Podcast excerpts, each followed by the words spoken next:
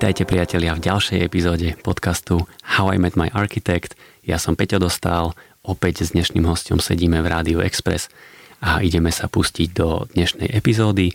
Opäť raz to bude taká epizódka, kde si predstavíme tvorbu jedného už z etablovaných ateliérov, ktorý teda sedí v Bratislave a je to ateliér Pantograf. Ateliér Pantograf mnohí z nás poznáme, možno niektorí ho nepoznajú, tak sa niečo dozvedia. No a ako hostia z ateliéru Pantograf som si zavolal práve jedného z jeho zakladateľov a ja ním Peťo Kožuško. Ahoj. Ahoj, pozdravujem všetkých, čo počúvate. My vždy tradične začíname od takých základov, hej, mm-hmm. čiže to, že ateliér Pantograf existuje, všetci vieme, ale nie všetci vieme o jeho začiatkoch, takže poď sa úplne plynulo pustiť, že ako Pantograf vznikol a kedy. Ešte Pantograf sme si založili ako štyria partnery. V zásade bol to rok 2012, myslím každý z nás mal nejaké iné skúsenosti, každý z nás niekde inde pracoval a naša práca bola úplne odlišná.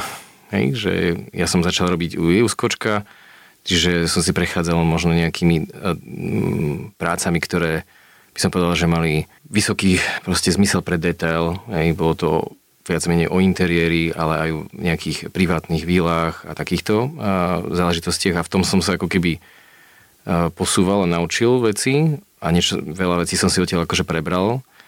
A Tomáš napríklad, August kolega, on robil u Luba Závodného, tam zase pracovali na väčších konceptoch, takže mal zase skúsenosti niečím ako je kasovár napríklad, hej. Administratíve budovy, proste úplne iná mierka.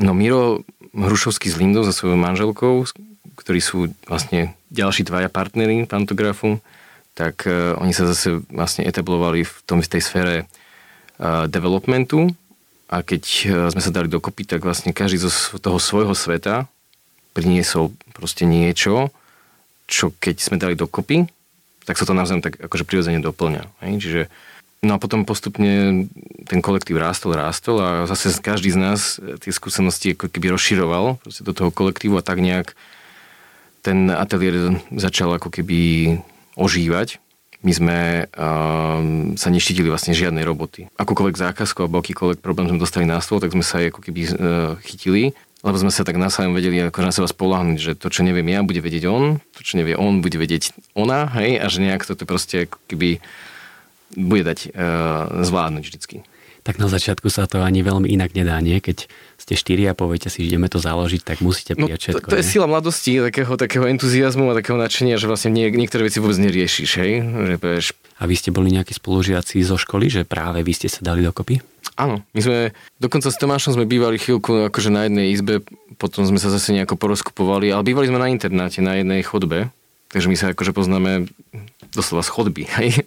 To bol ten rok 2012? 2012, ako každý možno ateliér sme si našli nejaký malý priestor a sme sa posúvali ďalej a ďalej, keď sme mali nejaký projekt. Pamätám, že sme robili nejaký tender na profesie a sme si zavolali, to je taká legenda, akože ja sa rád spomínam, lebo sa na tom vždy pobavím, sme si zavolali e, ľudí proste statikov, tedy pán Michal prišiel z konstruktu my sme mu otvorili dvere na tej kancelárii, ktorá mala 36 m štvorcových okna na jednej strane a žiaden ďalší priestor. Projekt, ktorý sme riešili, bol akože pekný, veľký, zaujímavý, čiže keď sme mu poslali podklady, tak bolo logické, že ten človek mal záujem sa prísť na to pozrieť a prísť mať, sa o to ako keby uchádzať. No sme mu otvorili my dvere, teda ja, také mladé ucha. Také mladé ucha a vošli dovnútra a sa rozhliadli po tom prázdnom priestore, kde bol, boli dva stoly s počítačmi a hľadali druhé dvere. Že, kde, kde je ďalší, ďalší priestor, kde sú ďalší ľudia. Takže to bol taký začiatok. No a sa to potom hovorím, akože prirodzene posunulo ďalej, no takže... Mm-hmm. Tak poďme si dať rovno na začiatok aj také porovnanie, mm-hmm. ak sa lovíš v pamäti, že vtedy, keď ste začínali a teraz už ste naozaj veľký ateliér, ktorý rieši veľké projekty, tak uh, aké je také porovnanie toho začiatku a teraz? Tak začiatok je o tom, že vytvárate proste nejakú... Vy ste ten tvorca, hej? Vy ste ten ako keby priamy aktér toho celého. Teraz všetci traja, keď to bereme, alebo štyri, aké sme boli, hej? Že ste mohli aj vykonávači. Hej? Toho, že to je ten základný rozdiel. No a postupne, ako sa tá štruktúra zväčšovala, ako sme pribrali ľudí, sme zistili, že potrebujeme ďalších kolegov, v niektorých veciach sme si neistí, bude lepšie, keď uh, si niekoho nájdeme, najmeme a podobne. Takže tak ten ateliér začal rásť. Hej? A tam bola tá zmena, že keď sme boli menší tým a menší ateliér, tak sme dokázali opospodariť len nejaký určitý počet projektov, aj ich veľkosť, aj ich zložitosť. Hej. A to bolo možno to rozhodnutie, keď sme sa rozhodovali v nejakom čase, neviem presne to učiť v, v rokoch, ktorý to bol rok, že či ideme zostať v takomto ako malom ateliéri, by som povedal, alebo sa s nás stane akože veľký ateliér, hej, ktorý by mohol teoreticky konkurovať na, na Slovensku a bol by schopný akože riešiť problémy alebo riešiť zákazky proste bez hraníc. Hej? Takže sme si povedali, že aby sme to boli schopní, tak proste musíme mať nejakú kapacitu, nejakú veľkosť. Takže sme si potom povedali, že toto je náš cieľ a poďme to tak ako keby urobiť. Viac sa aktivizovať, viac zháňať zákazky, mať viac ľudí, mať štruktúru, hej, proste mať systémy. Bez systémov sa proste človek stratí. um, takže ja som s tým spokojný a myslím, že všetci sme akože urobili dobré rozhodnutie, že sme sa takto rozhodli. Áno, ty si teraz načrtol všetky drobné témy, ktoré si ešte postupne prejdeme, ako je štruktúra, systémy a tak ďalej. Uh-huh. Ale to je presne to, že tvoja úloha sa zmení. Vieš, my architekti sme takí, že najradšej by sme mali tú kreatívnu činnosť, ale tam sa to viacej preklápa práve do tej manažerskej činnosti. Áno. A že vy ste teda spravili, že v tomto ste sa videli a to bol ten... To je. Keď sa, na mňa, keď, sa, keď sa pýtaš, či som vyslovene manažer, tak nie, nie som že stále som skôr architekt ako manažer. A, ale e, bola fáza toho prerodu ateliéru z nejakej veľkosti, proste do nejakej veľkosti, kedy som bol vyslovene manažer, musel som toho veľa vyťahať naraz, hej, že kým sa vytvorila nejaká štruktúra, ktorej, e, ktorú si naznačil, alebo tú tému naznačil a tej štruktúre máme pod sebou šikovných ľudí, ktorí sme dali priestor naučiť sa to a zdokonaliť sa v tom a zlepšiť sa a stále sa posúvame spoločne hej, dopredu. No a oni sú tí, ktorí dneska vedia manažovať ten projekt hej, a ja zase robím iné veci, hej, čiže momentálne je to tak, že ja sa venujem akože vyslovne dizajnu, to znamená hľadám formu, tvar, vyberám materiály, vyberám veci, takže som architekt v tomto zmysle kreatívny tvorca, ale postihnutý stále takým tým, tým detailom, ktorý som si ako keby odniesol z toho ranného uh, obdobia. Ja som sa na začiatku preto pýtal, že kedy ste ten ateliér založili, ja som si povedal, že 2012, uh-huh. Mhm. čo dneska máme rok 2022, čiže to je 10 rokov. Uh-huh. Ale ja to... som si ani nikdy nevedomil takto, že neoslavovali sme 10 ročnicu. No tak to by ste mali. To, to, to, už mali. ste prepasli minulý rok. Ty kokso. No, a to som ti vravel, že ak mi ušli dva roky, ani som nevedel ako. Hej. No ale ja trošku pantograf vnímam tak, uh-huh. že vy ste podľa mňa jeden z najrychlejšie rastúcich ateliérov, uh-huh. práve vďaka tomu, že vám na stôl pribudli aj veľké zákazky, relatívne aj v krátkom čase. Uh-huh. Vyhrali ste súťaže na, na nemocnicu v Martine, uh-huh. veľký projekt, ktorý si neskôr ešte opíšeme. Čiže to je ako keby strašne veľký tlak na to, presne, že ty strašne rastieš a potrebuješ urobiť ten systém alebo nejakú hierarchiu. Mm-hmm. Tak rovno sa do toho pustí, že ako vyzerá hierarchia v pantografe a ako ste bojovali práve s touto vecou. V tomto bol vždy taký inovátor Miro práve, Rušovský. On mal aj nejaké praktické skúsenosti e, s takýmito vecami e, práve z toho developmentu, kde sú to väčšie štruktúry, Hej. Nie tu, nemusím nazvať korporát, ale sú to väčšie štruktúry, ktoré musia mať nejaké systémy a musia mať nejaké, nejaké riadenie. A zase Miro tam vždy sa vie z niekoho spýtať. Keď niečo nevie, vie si poradiť, vie sa spýtať a kde si to má akože naštudovať. Čiže on bol taký akože líder aj v tomto, aj pre mňa, hej, že, že počujem, potrebujeme to takto a takto spraviť, a urobíme to takto a takto. A ja som zase tým typ človeka, ktorý môže sa charakterizovať tým, že keď ma niekto presvedčí, alebo ja sám seba presvedčím, alebo pochopím, tak potom som ten vykonávateľ, ktorý to chce akože vykonať. Hej? Že zase hľadám ten spôsob, ako to potom akože spraviť.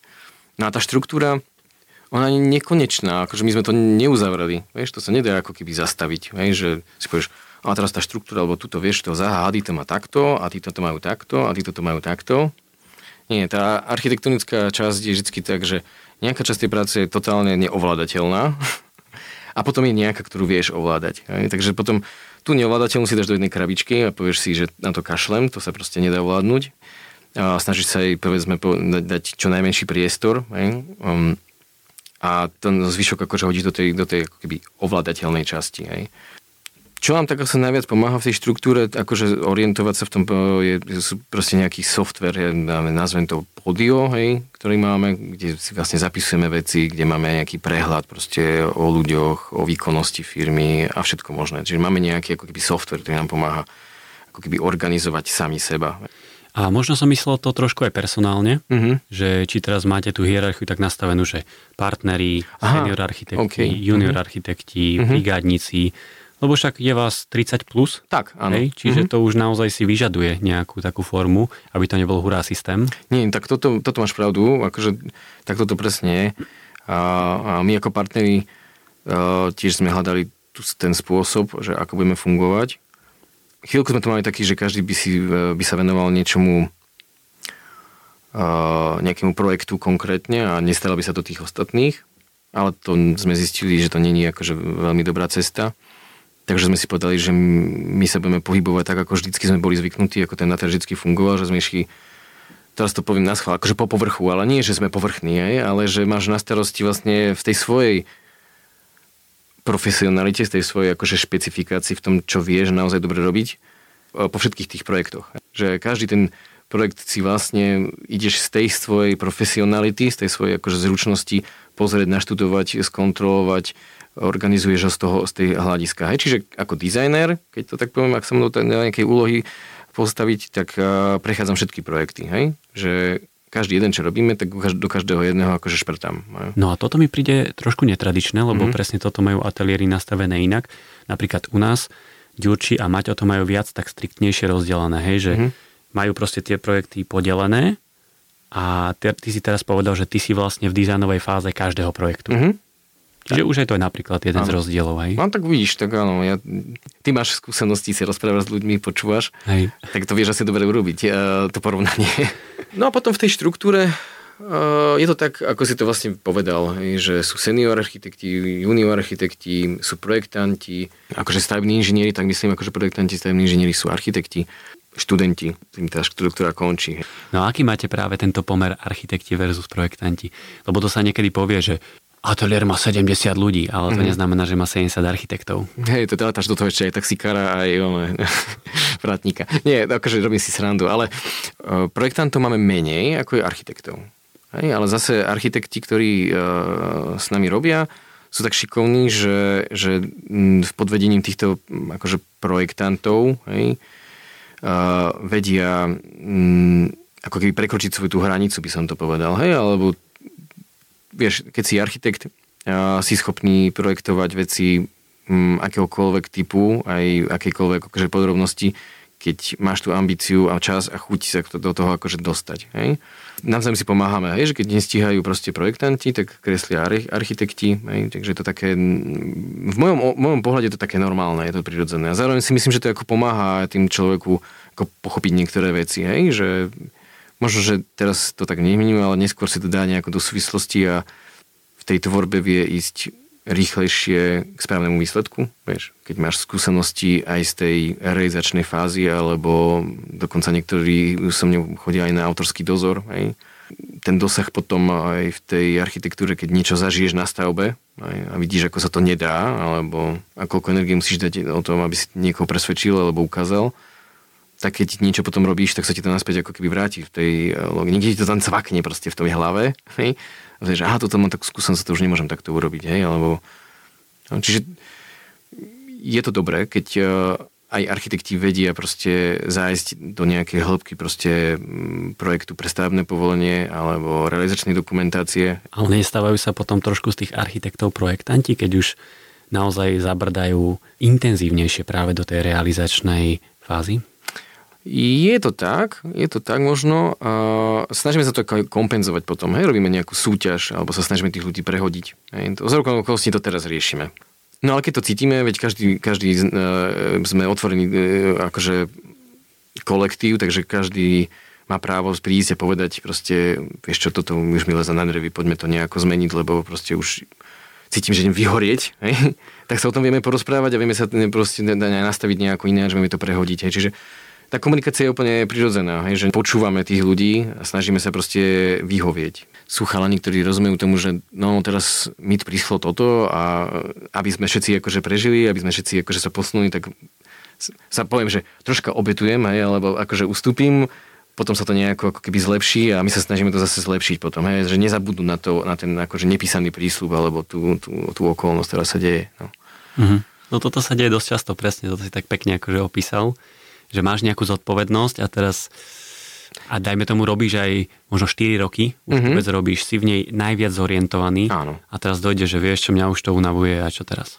No je to ťažké. Je to ťažké aj pre, pre, pre uh, nás ako partnerov rozhodovať o tom, pre samotných chalanov, ktorí potom manažujú ten projekt ako seniory, aj, že teraz ti odíde človek, ktorý uh, je v tom najhlbšie, alebo fakt je v tom rýchly a dobrý. Takže hľadáte tie cesty. A podľa mňa to, to je proste všade tak. Aj, aj v osobnom živote, proste, aj v takomto pracovnom, to je všade tak. Uh-huh. To áno, je to proste o, o tom, projektov máme primerane, by som povedal, zvládame ich. Vždycky hľadáme nejakých nových ľudí, hej, stále. Proste to nie je o tom, že by som povedal, že oh, teraz už nikoho nepríjmeme do roboty vôbec. Keď niekto má chuť akože prísť sa nebraníme tomu, hej, že robíme ano, teraz aj... si robíš normálne promo, takže kľudne to povedz. robíme, robíme aj pohovory, hej, tie sa ich netreba báť, hej, to není žiadne e, negatívne prostredie, ale tak ako sa dneska rozprávam teraz s tebou hej, a je to také voľné, tak takisto sa rozprávame aj s tými ľuďmi, proste keď idú na pohovor. Takže... No a dobre, poďme si predstaviť, že teraz sme na pohovore. Mm-hmm. Tak čo je pre teba dôležité na pohovore? Asi prirodzenosť toho človeka, sledovať tú prirodzenosť v tom uh, momente, keď ten človek je pod stresom, je ťažké, ale niektorí ľudia s tým nemajú problém. A to je, to je možno jeden z takých ukazovateľov, ktoré je príjemné, že človek aj je pod stresom. My sa snažíme tú vždy tú atmosféru uvoľniť a proste, aby to človek z človeka opadlo.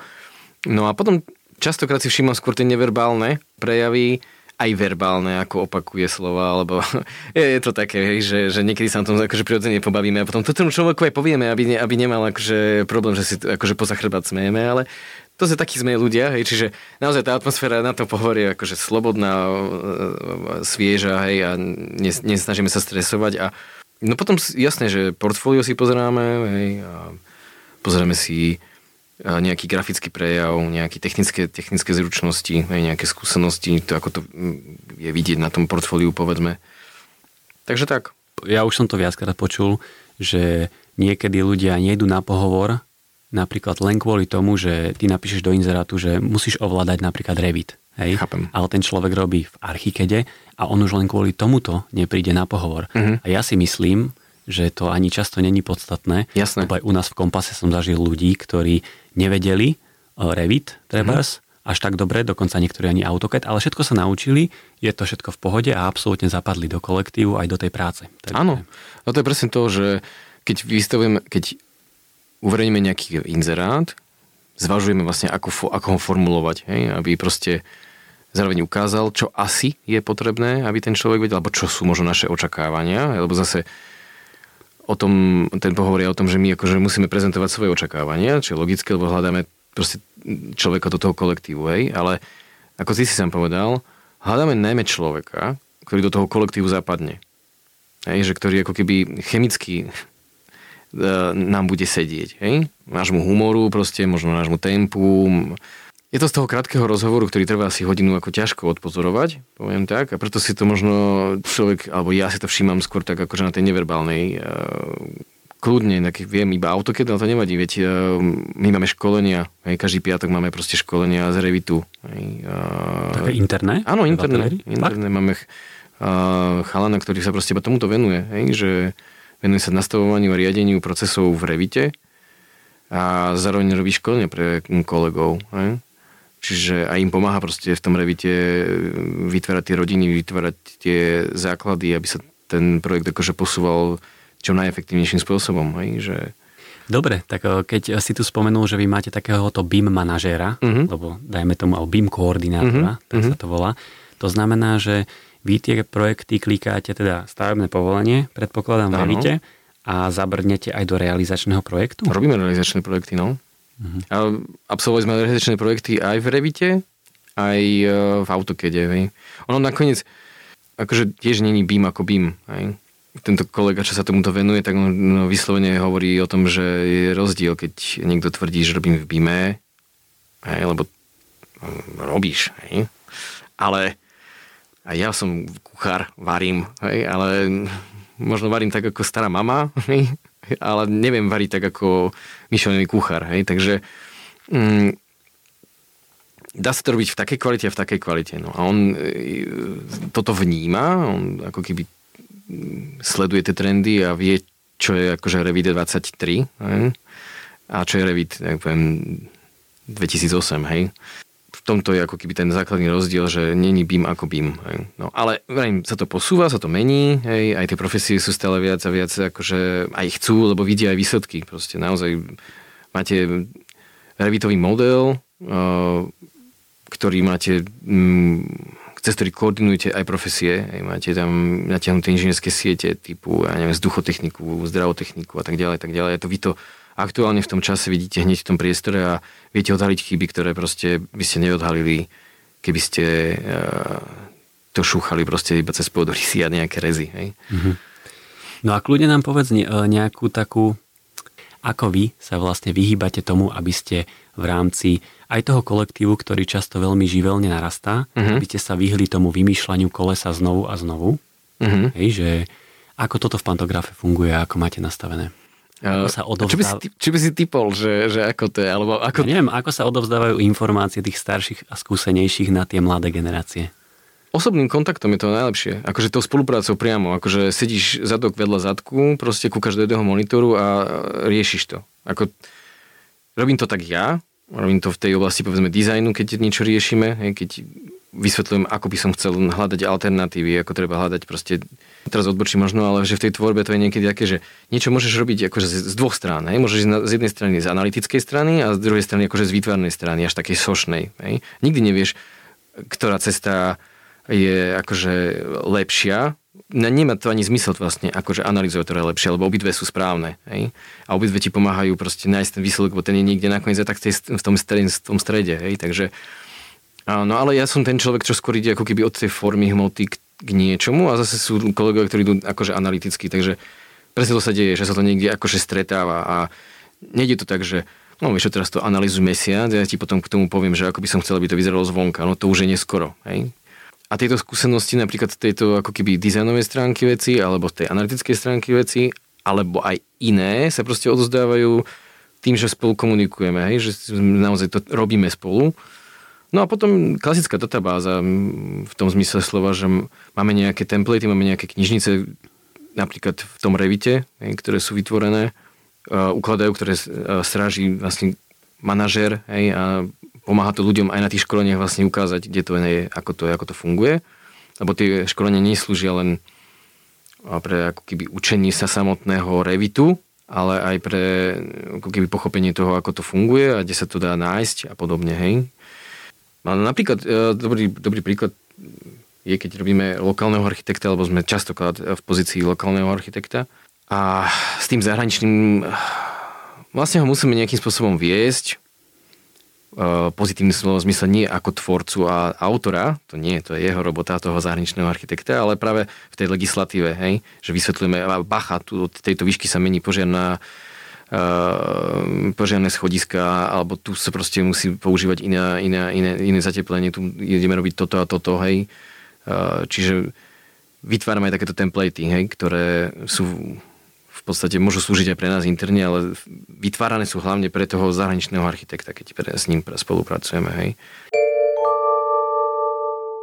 No a keď sa bavíme o tom procese tvorby, tak keď si otvoríme stránku pantografu, mm-hmm. tak vy tam máte takú peknú vetičku napísanú, že sa zaoberáte architektúrou, urbanizmom a výskumom. Mňa zaujalo slovičko výskum. Čo to znamená, akým výskumom sa zaoberáte? Vieš čo, no tak toto je, to ti ukážem vlastne na príklade. Napríklad s esetom, hej?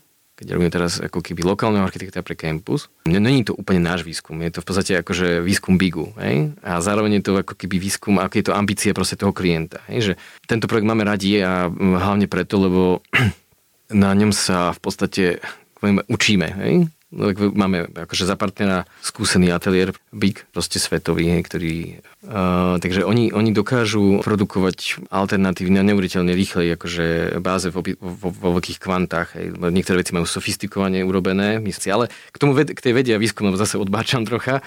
To je to, že um, klient napríklad uh, na tomto projekte ho zaujíma nie je toľko to, čo ten projekt stojí vo svojej podstate. Samozrejme to nakoniec zaujíma každého, hej, ale ten základný e, element je vlastne, kol, ako ekologicky to dokážeme postaviť, ako sa správame k životnému prostrediu, čo, čo, čo vieme priniesť ako keby spoločnosti tým, že do toho investujeme peniaze, v tom zmysle, že nutíme architektov, technológov, konštruktérov priniesť nejaké, nejaké know-how, aj, niečo nové, proste, čo ešte nikto nevyskúšal. Hej. A teraz sme v takej situácii, že sme v, e, v slovenskom prostredí, ktoré má svoje legislatívne limity. Akože urobiť tú drevostavbu, to je proste akože rovnúce sa smrti, hej? To akože musíte vymysliť, ako to zvrtnúť tak, aby to bolo aspoň troška drevené, hej? Alebo aby ste presiahli nejaký limit, alebo našli nejaké, nejaké vôbec možnosti.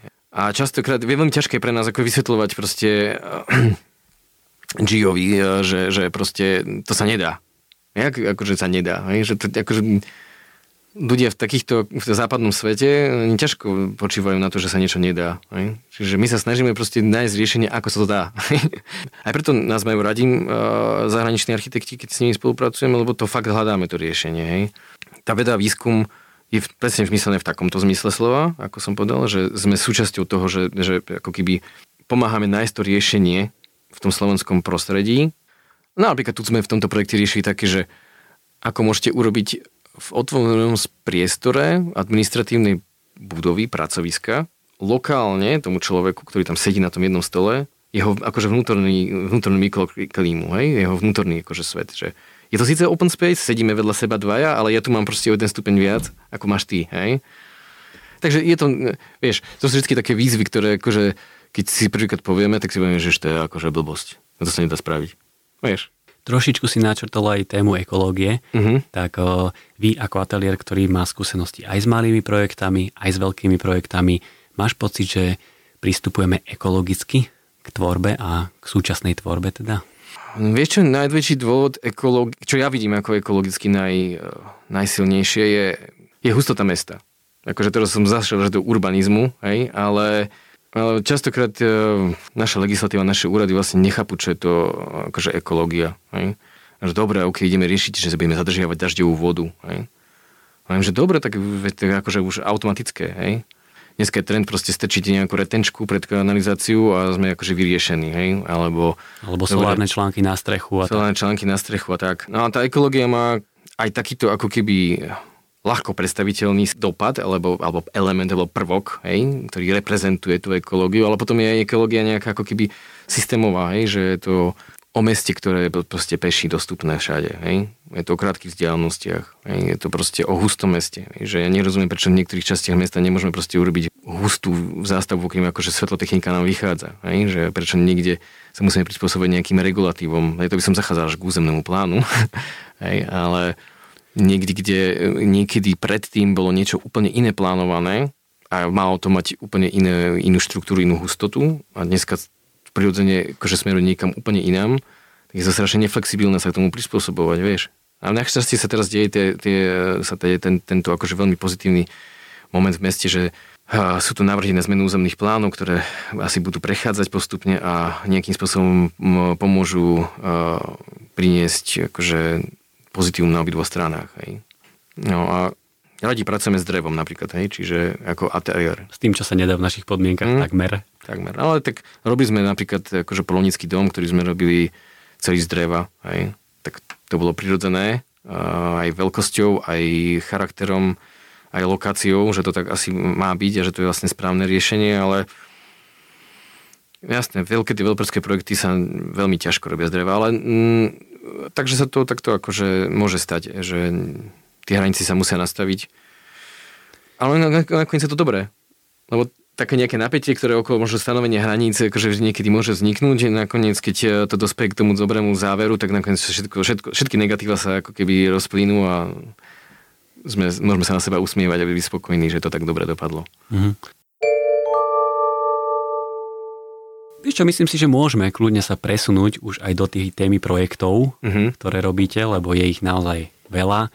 Čiže nemáme dneska ani priestor si to tu prejsť za radom, takže priatelia, kľudne si dajte stránku Pantografu.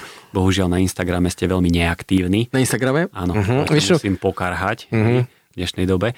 Ale dobre, ale stránka pantograf.sk funguje, takže tam si ťuknite a kľudne si to pozrite. Uh-huh. A my začníme jedným pekným projektom, ktorý bol ocenený cenou Cezar v roku 2017 a to je Polovnícky dom. A nie len, že bol ocenený cenou Cezar, ale veľmi zaujímavá je práve aj nominácia uh-huh. na cenu Miss van der Rohe, čo je najvýznamnejšia európska cena, ktorá sa udeluje raz za dva roky. Poď sa do toho pustiť, že čím bol tento dom výnimočný? No svojou typológiou. Akože tým, že vlastne není to typologický druh, ktorý by si niekde našiel. Aj v Neufertovi, alebo ja neviem, hej, že to ma napadlo ako prvý príklad, že kdyby si to hľadal, že ako má vlastne vyzerať, ako má vlastne fungovať polovnícky dom, hej, že aké má mať e, funkcie a, a podobne. Čiže keď sme sa do toho pustili, tak sme si museli akože s investorom vymyslieť ten lokalitný program, čo nebolo zase nejak extrémne náročné, lebo ako polovnícke združenie, polovníci a ľudia, ktorí sa okolo toho vrtia, presne vedia, čo vlastne potrebujú. Hej? No a potom je to už taká klasická akože hráva práca proste architekta, ktorý akože vyskúša takú alternatívu, takú alternatívu, takú alternatívu a robíme na zelenej lúke, ako tom bol tento prípad, tak e, nám veľmi záležalo na tom, akou formou sa ten dom bude akože prejavovať vlastne v tom prostredí, hej, že teda má byť dominantný, má tam proste to miesto úplne obsadiť, hej, má byť pokorný, hej, ja neviem, má sa niekde skrývať, alebo, alebo čo. No a nakoniec sme našli takúto koncepciu, že sú to vlastne štyri prsty, hej, ale sú to tri objekty v podstate, ktoré sa nejakým spôsobom združujú k nejakému akože spoločenskému priestoru, ktorý je v zásade exteriérový, ale tým, že ho vieš uzatvárať, vieš vytvoriť nejakú intimitu, aj keď to má stále otvorenú strechu, tak ich dokážeš akože funkčne spojiť. Hej? A hlavne v takom tomto, akože v tomto typologickom druhu, že to je polovnický dom, hej? že tí chlapi a baby, hej? aby som to nediskriminoval, ktoré sú polovničky. Je to teda takéto uh, širokospektrálne. No a ty, ale čo som to chcel vlastne povedať teraz? Neviem. Nevieš, čo? Neviem. Som, som odbočil. Vidíš, že začnem hovoriť o... O ženách asi uh-huh, odišiel normálne. odišiel normálne, tak... Hm. Späť k architektúre. Späť k architektúre. Ja o, tom, o tom nádvorí som vravel, o tom spojení tých uh, hmôt, hej, že tí ľudia hej, všeobecne sa pohybujú v exteriéri, vieš, veľa. Čiže oni nepotrebujú sedieť na kávičke, hej, to není akože polonický dom, kde akože máš byť e, v papučkách, hej, čiže aj tá spoločenská sála, ktorá tam je, navezuje na tento vonkajší priestor, ktorý je vlastne úplne otvorený, ale aj ten, ten spoločenský priestor sa dá vlastne pootvárať. Hej. On je vlastne poloexteriér, to je vlastne iba hala, hej, ktorá je zateplená, ale veľmi jemne v podstate sa celé pootvárať a v tom ideálnom počasí ste vlastne iba v altánku. Hej? Keď je, ja neviem, zima, fúka, tak viete si jednu stranu na veternú povedzme zavrieť, druhú si necháte otvorenú. Hej? A takýmto spôsobom funguje ten, ten, ten nádvorie, že je to vlastne otvorené, také vráta, ktoré vytvárajú mm, uzávery medzi tými jednotlivými e, hmotami, ako sú uspredané do tej poviem, hviezdice, tak uh, ten vnútorný dvor sa to vlastne pozatvárať veľkými dverami. Z vlastnej skúsenosti, keď som tam bol, práve takto v zime, tak v strede je ohnisko, do ktorého naložíš proste polená. Keď tam bola akože fakt nejaká akcia, tak sa tam naložila riadna vatra. A tie dvere ste pozatvárali a to vám dokázalo spraviť takú mikroklimu v rámci toho otvoreného priestoru, že ste cítili niekoľko stupňový rozdiel medzi tým, čo sa dialo ako keby vonka za tými dverami. A to ste nemali strechu. Hej?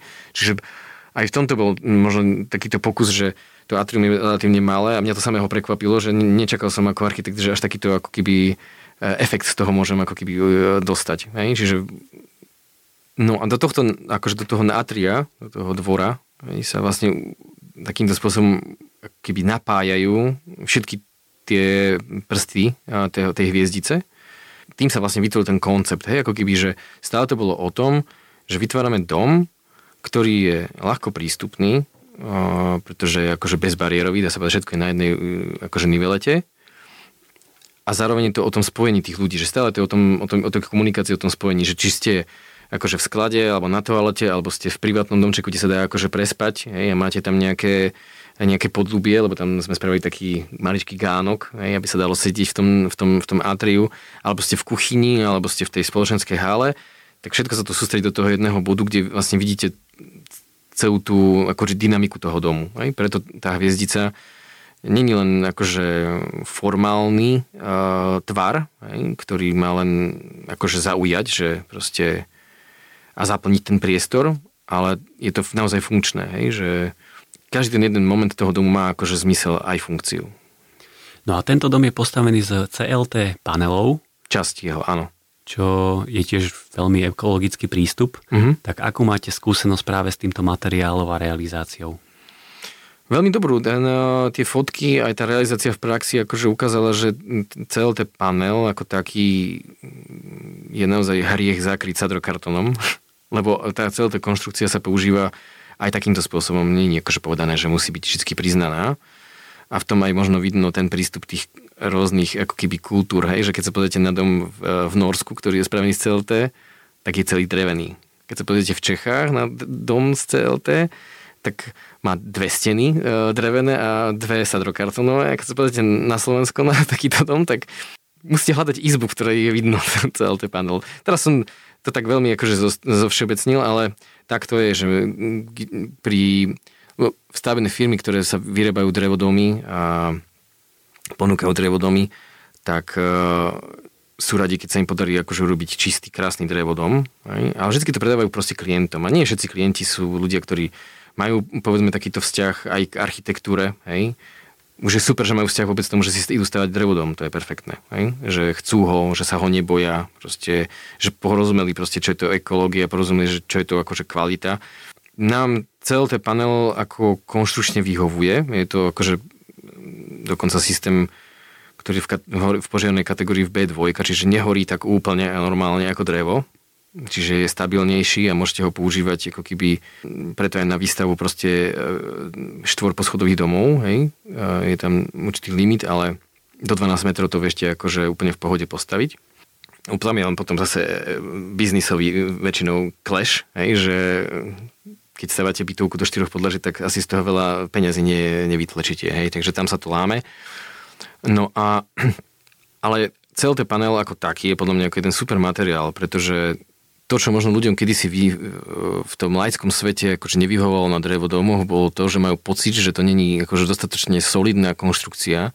Furt majú pocit, že im tam fúka, alebo že tam sú diery, alebo aspoň to reprezentujem to, čo počujem od lajkov, hej, keď e, sa o tom bavíme. Alebo že tam prídu nejakí pavúci a, a, a, a, a mravce, lebo tam sú štrbiny a, a neviem čo. No a ten CLT panel, no to vylúčuje, lebo to je v podstate akože dokonalý panelák, ktorý viete perfektne spojiť. Takže teraz robím reklamu na drevodomy, ale je to, je to, je to veľmi dobrá konštrukcia. Takže aj, aj subtilná, aj vo svojej podstate hovoríme o 8 cm širokom paneli, ktorý, ktorý e, má dostatočne pevnostné vlastnosti na to, aby na 3 metrovej výške akože uniesol niekoľko poschodí. Hej? A bavíme sa o 8 až 16 cm paneloch podľa toho, ako sa potrebujú akože vyskladať. Takže šetríte aj ako keby uh, objem, hej, že pri... Tak ale ten 8 cm panel nemôže fungovať ako nosná priečka, či?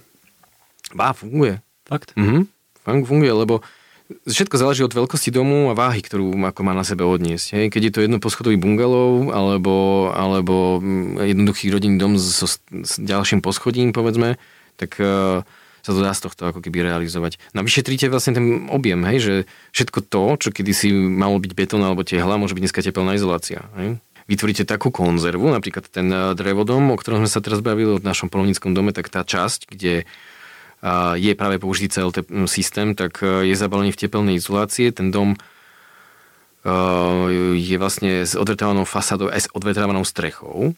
Má ako keby dvojitý plášť, hej? vám potom stačí strašne málo energie na to, aby ste dosiahli tú kvalitu toho vnútorného prostredia, že tam máme niekde pár rohoží podlahového mm. kýrenia elektrického, ktoré sa zapnú a zrazu je tam akože presne tak, ako tam má byť. Hej? A... No a je to aj úplne iný pocit, keď si obklopený tým prírodným materiálom. Krásne to vonia.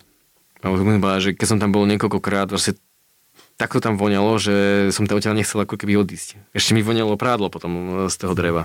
Vieš? No vy ste sa strašne veľa naučili aj na tomto projekte a robíte aj teraz nejaké ďalšie projekty už o, z CLT panelov, ktoré máte teraz na stole? Vieš, nie, teraz zrovna nemáme, ale... A vlastne vlastne máme, e, zatiaľ iba v úrovni štúdie, ale zamýšľame sa nad tým práve nad jedným kampusom, e, školskou stavbou, aj takýmto projektom sa venujeme. teda verejným. Nie sú to len teda súkromné a developerské projekty. A tento projekt napríklad e, počíta s tým, že to je vlastne nejaká existujúca konštrukcia, existujúca stará panelová, mm, panelové učilište, ktoré sa má rozobrať a tam uvažujeme už ekologicky, ako vždycky. Hej, a okrem nejakej drevenej nadstavby, ktorú tam plánujeme, uh, uvažujeme aj nad tým, že by sa niektoré panely uh, toho obvodového plášťa úplne vymenili a že by sa vymenili práve za tieto CLT panely. Hej. Zatiaľ sme nad tým uvažovali konštrukčne, a samozrejme ja aj výtvarne, lebo čo som hovoril na začiatku, že by som ten celý panel chcel nechať akože priznaný vnútri.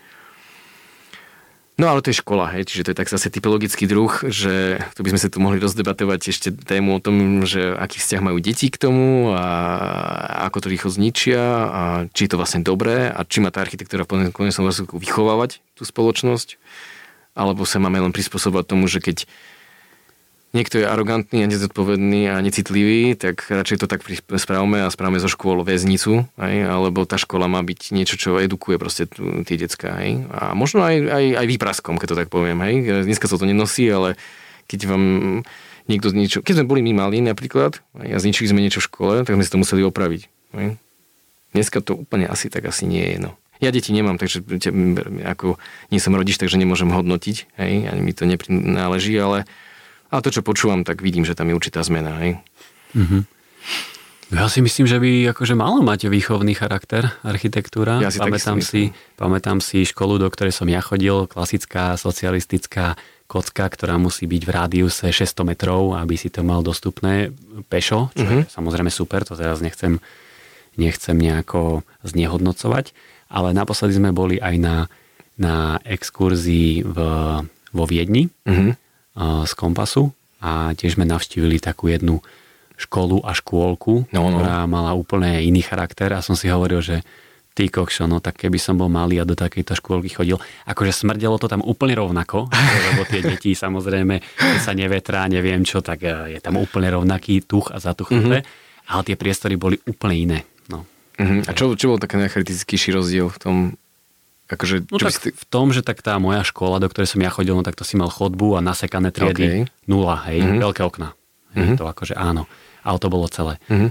No ale tu nám máš rôzne výšky priestoru, rôzne materiály, mm-hmm. rôzne kompozície okien, mm-hmm. čiže aj ten priestor je robený tak hravejšie, mm-hmm. má to nejakú ideu, mm-hmm. myšlienku, zároveň uh, sa to tvarilo minimalisticky, mm-hmm. takže nebolo to preplácané nejakými farbičkami a skôr to dávalo ten priestor zabývať tú škôlku mm-hmm ako budovu. Takže to ma tak oslovilo, že keď by som bol malý a kedy naozaj tú budovu iba používaš, mm-hmm. lebo to sa niekedy hovorí, to som videl taký dokument o architektúre, kde, kde niekto povedal, že, že na to, aby ste zistili, že či je budova kvalitná, tak do nej pustíte deti. Hej. Pretože deti tú budovu hneď začnú používať. Áno. A deti neriešia to, že či teraz tie materiály sú dobré a že či tie okná sú OK a či tam sa niekde vieš chytiť. Oni sa proste rozbehnú po tej budove uh-huh. a vidíš, či tá budova funguje alebo nie. No a my sme takúto školu teraz urobili, alebo dokončili v Záhorskej Bystrici. Je to nadstavba v podstate staré jedálne.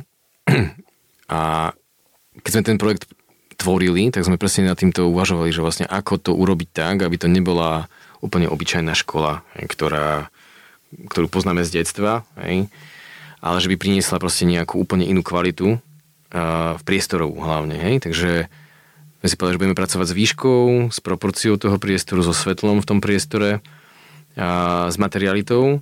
A ten dom sa v podstate podaril tak, ako sme ho vlastne vymysleli, hej, že nemuselo dojsť k nejakým výrazným ako keby zmenám tej architektúre. A aj čo sa týka farebnosti, veľmi je taký jednoduchý. A, a možno ho budete čoskoro vidieť niekde. A celkom, to je taká práca, ktorá skončila len teraz pred niekoľkými mesiacmi, takže som celkom akože rád, ako to dopadlo a ako to vyzerá. Dobre, tak poďme sa posunúť k ďalšiemu projektu. Mm-hmm. A to je projekt Istropolis. Ja projekt Istropolis už tu občas v podcaste zaznel, niekedy sme si trošičku nejakú myšlienku o ňom vymenili. Takže nechcem tu na teraz sa o ňom rozprávať pol hodinu, mm-hmm. lebo aj keď by sa dalo, ale zase nedá mi do ňoho nezabrdnúť práve preto, pretože vy ste lokál architekt tohto ano. projektu.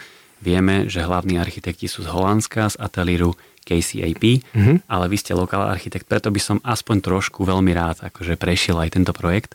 Čiže dajme si len takú zákonnú otázku, že v akej fáze je momentálne projekt Nový Istropolis? Po volacích fázach. Hej? To znamená, že snažíme sa vlastne s mestom, všetkými dotknutými uh, orgánmi, ktoré sa k tomu vyjadrujú, nájsť ako keby správny, správny objem, správnu výšku, správnu formu, správnu kompozíciu toho, čo má vlastne na tom Istropolise, na tom celom priestore má vzniknúť. Hej? Ako to má fungovať dopravne, odkiaľ majú byť napojené tie, e, tá, tá štruktúra, ktorú tam vytvárame spolu s KCAP. Ako kvalitu tomu priestoru vlastne máme akože doniesť. Ale je to stále dokumentácia pre územné rozhodnutie? V podstate áno. Hej, že ďalej sme sa ešte nepreklopili hej, a ani tá nie je ešte úplne uzavretá. Riešia sa proste veci, ktoré sú veľmi dôležité pre každého. Hej, že každý cíti tú ako keby zodpovednosť za ten priestor a každý mu chce ako keby zo svojej odbornosti, teraz nielen ako architekti, teraz to hovorím, ale aj úrady dotknuté, hej, že vždy treba nájsť ako keby v tej spolupráci nejaký, mm, nejaký konsenzus, hej, lebo to nemá byť o kompromisoch, to skôr má byť o nejakom konsenze a o nejakom spoločenskom záujme proste urobiť čo najlepšie a myslím si, že všetci architekti, tak asi by som sa tak generalizovať, ale väčšina architektov, aby som sa aby som optimista, tak všetci majú vždy ambíciu proste urobiť to najlepšie najlepšie pre tú spoločnosť a preto, čo konkrétne robia. Hej? Že my sa ako architekti na to vieme pozerať z, akože z nadhľadu. Hej? Preto sme architekti. Veľa energie musíme venovať tým, že to sa snažíme akože odprezentovať tým ostatným, ktorým to vysvetľujeme, prečo to je práve tak dobré.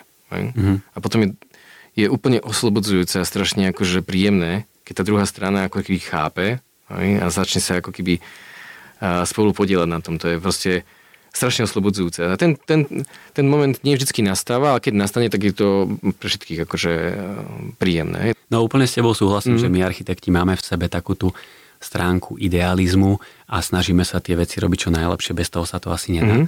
Čiže rovno ma nápada taká otázka, že v čom bude ten nový Istropolis lepší ako ten starý? No verím, že vo všetkom.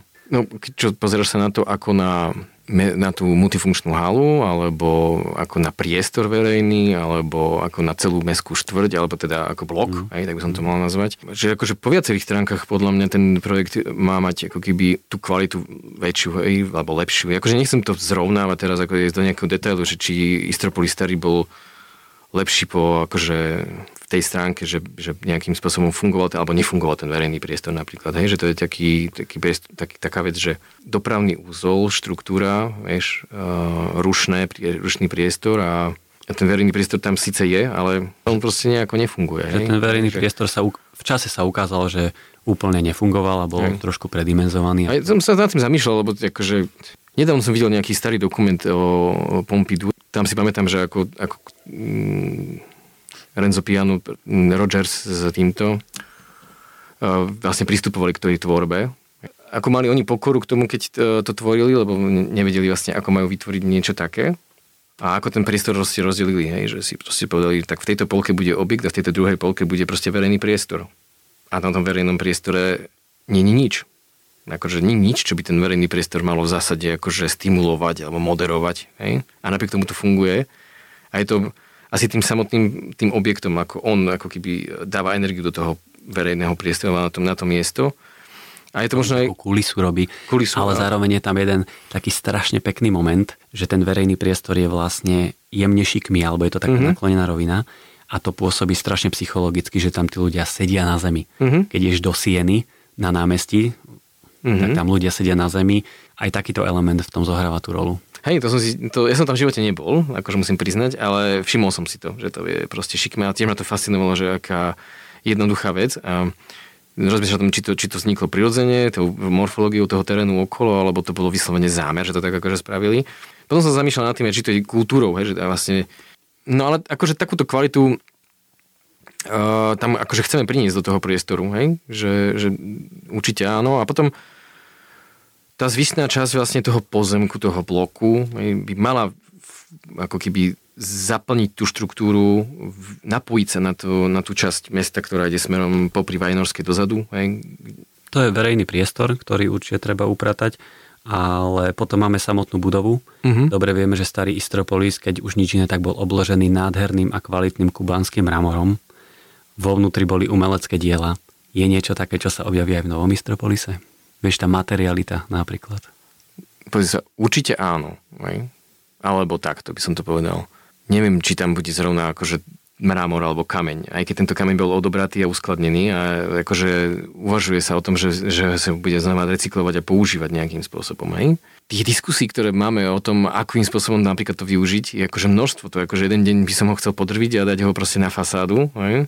A vytvoriť s ním akože super konštantné teraso, ktoré by povedzme nejakú formu úplne ako keby urobilo silnú a pevnú a jednoznačnú. A na druhej strane potom si poviem, to je škoda, proste skúsme to nejak ináč urobiť. Čiže možno nie, teraz predbiehame, vieš, sam, si sa ma pýtal, že vlastne v akom štádiu to je, hej, v polovacom. A teraz uh, my ako architekti z KCP rozmýšľame proste nad formou hlavne, aké to bude mať náväznosti proste na ten verejný priestor, aké to bude mať náväznosti na okolité budovy, hej? Či, či, ten, či ten objekt má byť nejakým spôsobom prepojený aj s inými budovami, alebo má byť samostatný, hej? že tiež je tam strašne limitujúce uh, to, kde, to, a kde je nejaká stavebná čiara, pokiaľ to môžeme stavať. Teraz to nemám ukázať, ale keby ste to videli, tak by ste videli, že akože hoci kde sa hoci čo nedá akože postaviť. Mm-hmm. Mm-hmm. Tu by som iba doplnil, mm-hmm. že mhm. tú hlavnú sálu robí robí holandské štúdio ešte v spolupráci s štúdiom Carcoal Blue, alebo Charcoal mm-hmm. Blue, pardon. Mm-hmm tak oni sú vyslovene špecialisti na, na sály, na akustiku, mm-hmm. takže to sú naozaj odborníci, ktorí už veľa o, takejto typológie po svete postavali. My sme boli pozerať o, aj ich projekty, aj, ktoré robili a boli sme pozerať aj tu v Čechách, proste Karlín teraz bol, sme boli posledne, posledne, že čo to je za, za, za priestor a ako funguje.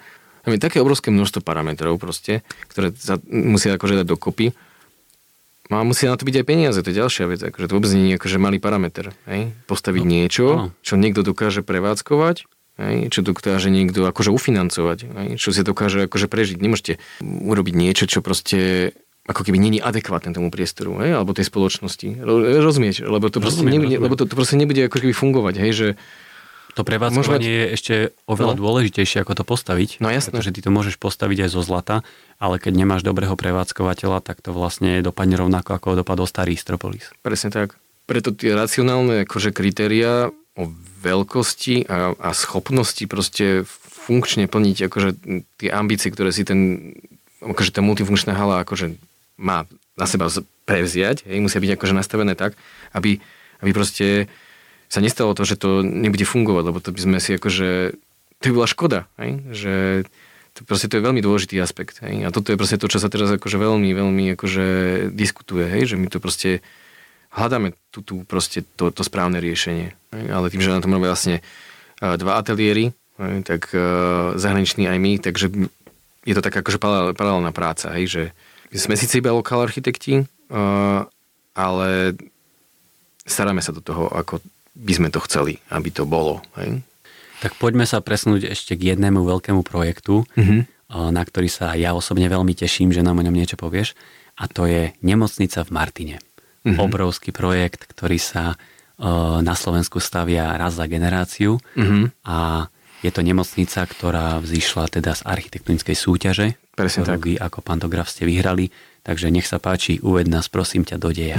Kľudne začni od tej súťaže. O tej súťaže, no je, áno, to je asi najdôležitejší eh, a najpozitívnejší element toho celého, že vedenie Martinskej eh, uni- fakulty proste si, eh, či univerzity si dokázalo ako keby predstaviť to, že práve verejná súťaž architektonická je presne ten, ten, ten správny spôsob, ako to obstarať celé, ako to vymyslieť a som rád, že proste sa toto vždy, alebo aj v tomto prípade proste vložila komora architektov a že to pomohla vlastne organizovať a že to malo naozaj akože silu, celé to, to, to riadenie, celá tá súťaž. A bola to veľmi náročná súťaž. Pamätám si, že my sme to proste robili neskutočne veľa času. Hej? Že my sme všetko dali ako keby bokom. Hej? A robili sme len to. Hej, 20 ľudí robilo nemocnicu. 20 je príliš prehnané, ale strašne veľa ľudí sme robili. Hej, že osobne my sme klikali, hej, že ja som proste na tom sedel na stoličke a vykresloval som akože celé jedno podlažie som mal na starosti ja, hej. Okay. A od tej súťaže sa to uh, samozrejme trocha zmenilo. Uh, tá nemocnica prešla návrhom rôznych zmien, robila na tom obrovské množstvo ľudí, hej, že keď sme sa vlastne z tej súťaže vlastne dostali o krok ďalej, tak uh, sa nejakým spôsobom ako keby zvážilo, že naozaj sú tam všetky priestory, ktoré majú byť.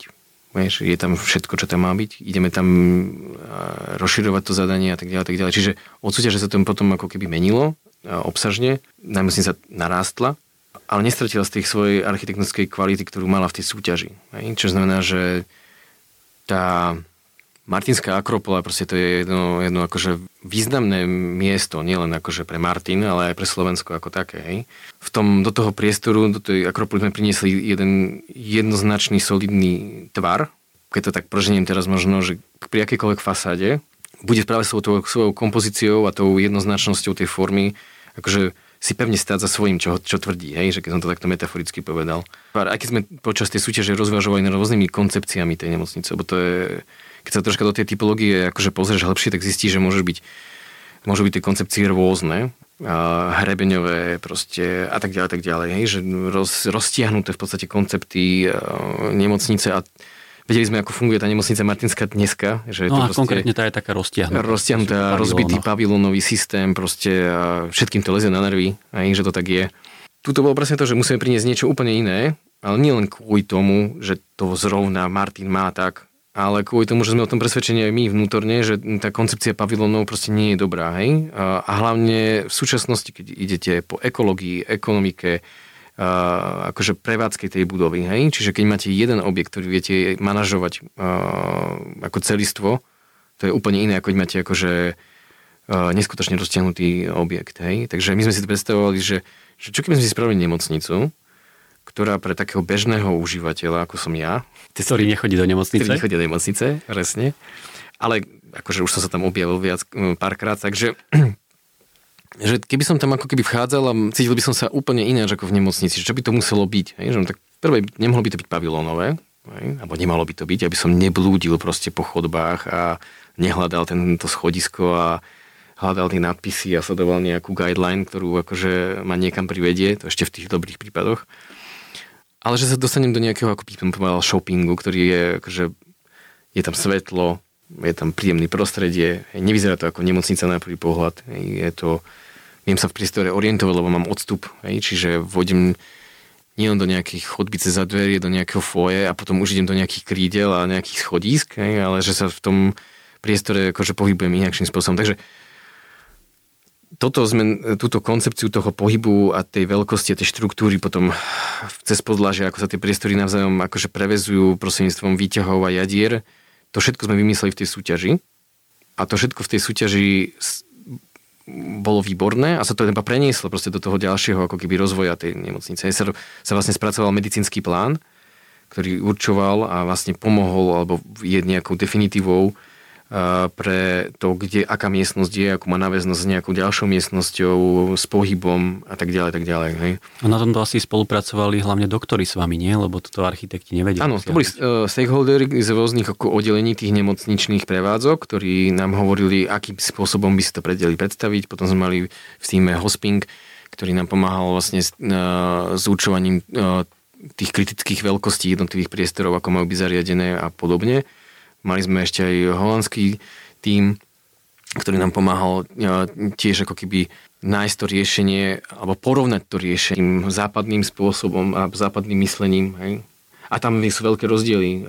Napríklad, keď máte nejaké uzavreté celky v nemocnici, ktoré, ktoré v Holandsku nemusia byť uzavreté, lebo majú nejakú inú logiku tej, tej starostlivosti, hej? alebo šírenia možno chorôb, keď to tak poviem, tak niektoré priestory tam môžu byť ináč fungovať. Môžu byť otvorenejšie, nemusí byť uzavreté. Hej? U nás napríklad máme proste nejakú inú, ako keby národnú stratégiu ochrany hej? proti šíreniu vírusov alebo podobne. Hej? Čiže z toho napríklad z tej logiky uh, to ovplyvňuje priamo tú architektúru, jej otvorenosť, jej prepojiteľnosť, jej náväznosti miestnosti a tak ďalej a tak ďalej. A viem, že to bola diskusia, že či, či je tamto lepšie alebo toto lepšie. No nedá sa to určiť. V našom prostredí sme na niečo zvyknutí, nejak to funguje. Aj, a to je vlastne ďalší aspekt, že tá nemocnica to nie je len akože nová budova. Ona vlastne reflektuje tú ambíciu ako keby zmeniť aj tú, to, to fungovanie zdravotníctva na Slovensku. Akože hľadanie toho efektívneho e, prevádzkovania. Hej. To všetko sa do tej nemocnice ako keby pretavilo hej, v tej architektúre, hej, všetky tieto informácie. Teraz je to v štádiu, kedy vieme, ako to vyzerá, vieme, ako by to mohlo fungovať. Je tam v podstate názor aj na ten vonkajší dizajn, aj na ten uh, vnútorný dizajn ako v princípoch, aj zberno tak, že to není akože do šrúbky na vymyslené. Máme dokumentáciu pre rozumné rozhodnutie, prešla EIA veľká, čiže všetko sa proste akože v tom, po tejto stránke uzavrelo a je vyhlásené verejné obstarávanie teraz. Držím palce tomu matinskému týmu, ktorý to celé vymyslel a ktorý to celé ako keby riadi. A dúfam, že sa podarí akože obstarať naozaj akože dobrého e, realizátora, ktorý re, bude realizovať aj vlastne doprojektovať nejakú časť tej nemocnice, hej. A vy budete súčasťou dokumentácie pre stavebné povolenie, alebo to už bude robiť niekto ďalší? Ako to už bude robiť uh, ten, ktorý, bude, uh, ktorý vyjde vlastne z tejto súťaže, hej, z tohto verejného obstarávania. Aha, čiže teraz je verejné obstarávanie na projektanta. Nie, aj, aj. Stupňa? To je proste jednostupňové. Obstaráva sa aj realizátor, aj projektant. Ale v zmysle našej architektonickej koncepcie. Hej. A budete robiť autorský dozor? To už to predbiehame, to vôbec netuším, ako to je. Mali by ste asi, nie? Lebo to vám ujdu veci. Záleží od toho, ako je to verejné obstarávanie napísané, uh, ako je špecifikované. On súčasťou no to by toho si je... to musel mať teraz do šrobky vymyslené, čo samozrejme nie je možné. To nie, ale akože tie základné veci, tie, ktoré vlastne tvoria tú prevádzku a tvoria ten dizajn a tvoria tú budovu ako takú, tie sú akože zadefinované, sú vymyslené a sú súčasťou toho zadania pre to VOčko, hej? Samozrejme, zdravotníctvo nemá peniaze, to je prvá vec. Druhá vec je, že máme nemocnicu, ktorá je atypickou stavbou v tom, že jej vnútorné vybavenie je strašne drahé. Áno, chceme tam mať oddelenie magnetickej rezonancie, mm-hmm. ktoré má x zariadení a len táto jedna miestnosť alebo tento jeden malý pavilón bude stať koľko miliónov, hej? hej. Čiže mňa zaujíma teraz taká otázka, že či, či napríklad keď ste konzultovali s doktormi, mm-hmm. tak či teraz oni dbali práve na to technické a technologické vybavenie, alebo vnímali aj to priestorové, čo zaujíma vás ako architektov? To priestorové. To priestorové, určite priestorové, lebo uh, a to je tá zmena tej štruktúry fungovania nemocníc, hej?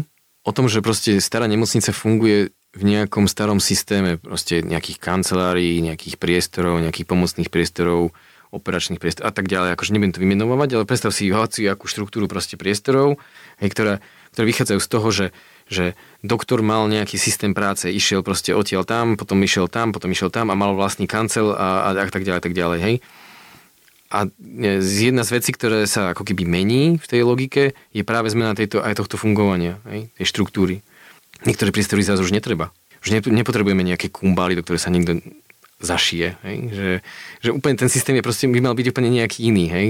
Takže toto sa dialo a toto boli tiež akože z diskusie práve s týmito akože odborníkmi e, z, medit- e, z toho prostredia, tými doktormi, ktorí hovorili svoje predstavy a my sme tie predstavy s nimi konzultovali a hľadali sme vlastne koncenzus toho, že kde je tá hranica, kde ešte majú pravdu, kde to má, má zmysel, kde to nemá zmysel. Hej. A podľa toho sa vlastne ten, to si nevidel ten Excel, tým, koľko tam je miestností, hej, že to je akože šialené. Ako je to nastavené časovo, že plus minus kedy by tá nemocnica mohla byť hotová? 26 má byť urobená hrubá stavba. Aspoň to sú informácie, ktoré mám a ktoré sú si myslím, že je verejne dostupné normálne. Ak som sa nepomýlil, dúfam. No a potom, to ja ďalej už neviem presne, aký je plán. Hej. Že určite nejaký plán je, hej, ale toto viem, že je nejaký limit a ten sa všetci snažia akože to splniť. No. Tak mám tu ešte jednu takú otázku na záver. Na schvál sa ju teraz chcem opýtať na záver, aj keď mm-hmm. by som sa ju možno mohol opýtať už trošku skôr, ale chcem sa ju opýtať teraz, keď sme si prešli naozaj aj tie väčšie projekty, že vy ako mladý ateliér, fakt vás mám stále mm-hmm. v mhm. kolónke mladý, najrychlejšie rastúci ateliér, že ako sa takýto mladý ateliér dostane práve k takýmto veľkým a strategickým projektom? No presne tou súťažou. Akože toto napríklad nemocnica bola súťaž, hej? Ale okrem toho proste sú súťaže, ktoré ako, verejnosť to proste nevie, že to je súťaž. Hej? Že keď nás nás si proste vyberá súkromný klient, takisto prebieha súťaž. On, akože nikto není o tom, nikto sa nerozhoduje dneska. Dneska mám pocit, ja neviem, ja žijem v takom prostredí, že všetko sa tendruje. Že všetko je proste o tendri, všetko je o, o ponuke a, a dopite a, a o tom, že ten klient hľadá, hej, a my ako proste bojovník na trhu s konkurenciou takisto vieme e, ponúkať veci aj, a vieme ponúkať aj kvalitu, aj zodpovednosť, aj časť, aj, aj, aj rýchlosť proste. Tak to sú akože také základné atribúty, ktoré sú úplne akože podľa mňa mali byť hej, súčasťou proste tej tvorby architektonickej alebo, alebo vôbec vo všeobecnosti, keď niekto produkuje nejaký produkt, hej, že má garantovať čas, kvalitu a, a, a rýchlosť. Hej. Čiže tie súťaže, ktoré poznáme k takým štandardným spôsobom, to je jedna vec. Hej. A potom sú súťaže, ktoré možno nie sú súťaže typu, že niečo kreslíte, hej, ale prezentujete sa. Idete na, na, na, sa prezentovať, ukazujete vlastne svoje portfólio, riešite, ako vyzeráte, ako robíte, akože vyzeráte ako firma, ako ateliér, hej. Že nie vždycky to musí byť proste iba o, o tom, že je to niečo nakreslené, ale vždycky to je súťaž. Hej. Nikdy to nie je o tom, že niekto príde a povie, poď, lebo sa poznáme akože 3 roky, hej. Vždycky to je o, o cenových ponukách, o kvalite, o čase, proste o schopnostiach. Takže súťaže, tak to môžem akože jednoznačne povedať. Len tie formy sú rôzne. Dobre, Peťulo, tak poďme, už teraz naozaj si to také pekne zakončil a poďme do pravidelnej rubriky na záver. No. Tu si trošku oddychneme aj od architektúry. Dobre. Čiže otázka číslo jedna. Aký je tvoj najobľúbenejší neúspech? Najobľúbenejší neúspech je asi taký, ktorý si uvedomíš, prežiješ ho, ale netrpíš tými následkami. Že si natoľko inteligentný a natoľko bystrý, že si to zažil, pochopil si a už je to neúspech, ktorý ťa posúva ďalej ale pritom za neho nemusíš akože trpieť. A tak to je asi najobľúbenejší neúspech. Aká je tvoja najhoršia vlastnosť? Trpezlivosť. Najhoršia? Uh-huh. To som ešte nepočul. To si nepočul, ale keby som ti to lepšie vysvetlil, tak by si to pochopil. No, niekedy, no, som, niekedy som trpezlivejší, ako by som mal byť. Akože trpezlivejší s kolegami, s ľuďmi a, a potom možno niekedy odsúvam svoje vlastné vlastnú intuíciu, alebo úplne akože nejaký prvý moment, kedy by som povedal, že už toho mám dosť. Hej? A to nie je vždy najlepšie. Hej. Takže je to aj dobrá vlastnosť. Dávaš priestor e, na rozvoj ľuďom, na názory a tak ďalej, tak ďalej. Ale v niektorých momentoch tá trpezlivosť proste má mať tiež nejaké hranice. Hej? A tak to je možno niečo, čo v sebe cítim, že niekedy som trpezlivý až príliš. Aká je tvoja najlepšia vlastnosť? Asi to, že som otvorený človek. Akože neviem, či to je vlastnosť. Je to vlastnosť? Asi, hej, určite. Hej? Že nemám problém sa s ľuďmi rozprávať aj o veciach, ktoré by sa možno niekto už nechcel rozprávať, alebo by si držal nejaký odstup. Všetko záleží od toho, s kým sa stretnem, s kým tú diskusiu mám. Nemám v zásade čo skrývať, takže som tomto akože dosť otvorený a to je možno akože dobrá vlastnosť. Ja som tiež celkom otvorený človek, môžem to takto verejne povedať, tí, čo ma poznajú, vedia, ale niekedy bojujem s tým, že niekedy som až príliš otvorený a niekedy to tak preženiem a ja to aj tak cítim na sebe. Mm-hmm. Ty nemáš takýto problém? Práve s ľuďmi, ktorí nie sú až takí otvorení a mm-hmm. vtedy tak narazíš na takú stenu niekedy. No tak sa skôr tak zháčim, že toto som mal ešte hovoriť, nemal som to hovoriť, alebo vieš, že a to už o takej seba reflexii, alebo takého počúvania aj sám seba, že, že, a učenia sa vlastne, lebo stále sa učím, hej, čiže aj, aj možno aj tá otvorenosť sa trocha mení skúsenostiami životnými, hej, že keď som mal 30, tak som bol ináč otvorený, ako, ako keď mám 40. Byt alebo dom? Chcel by som dom. Akože tu v Bratislave mať byt je asi príjemné, pohodlné, účelné, ale dom je, je taká sloboda proste, že vieš čo, keď som v dome, tak necítim ako keby nejaké, nejak, nejaké nutkanie z neho ako keby odísť, alebo zmeniť prostredie, alebo sa niekam presunúť.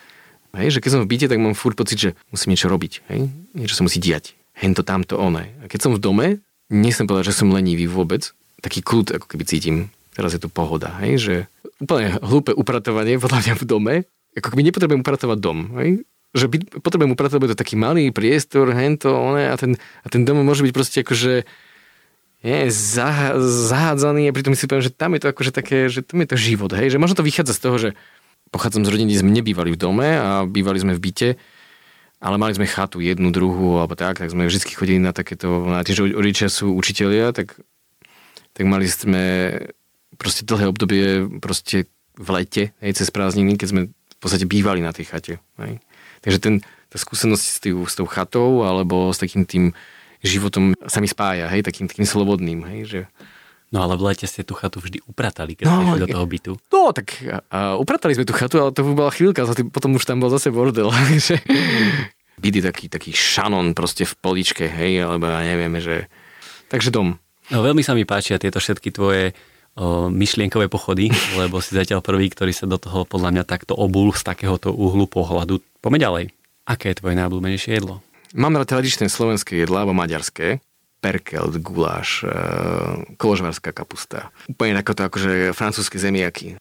a ja rád ochutnám rôzne nové chute, hej, a, a nakoniec uh, som taký klasik, že mám strašne rád, keď niekto dokáže navariť niečo tak, ako mi to chutí a je to stále také isté.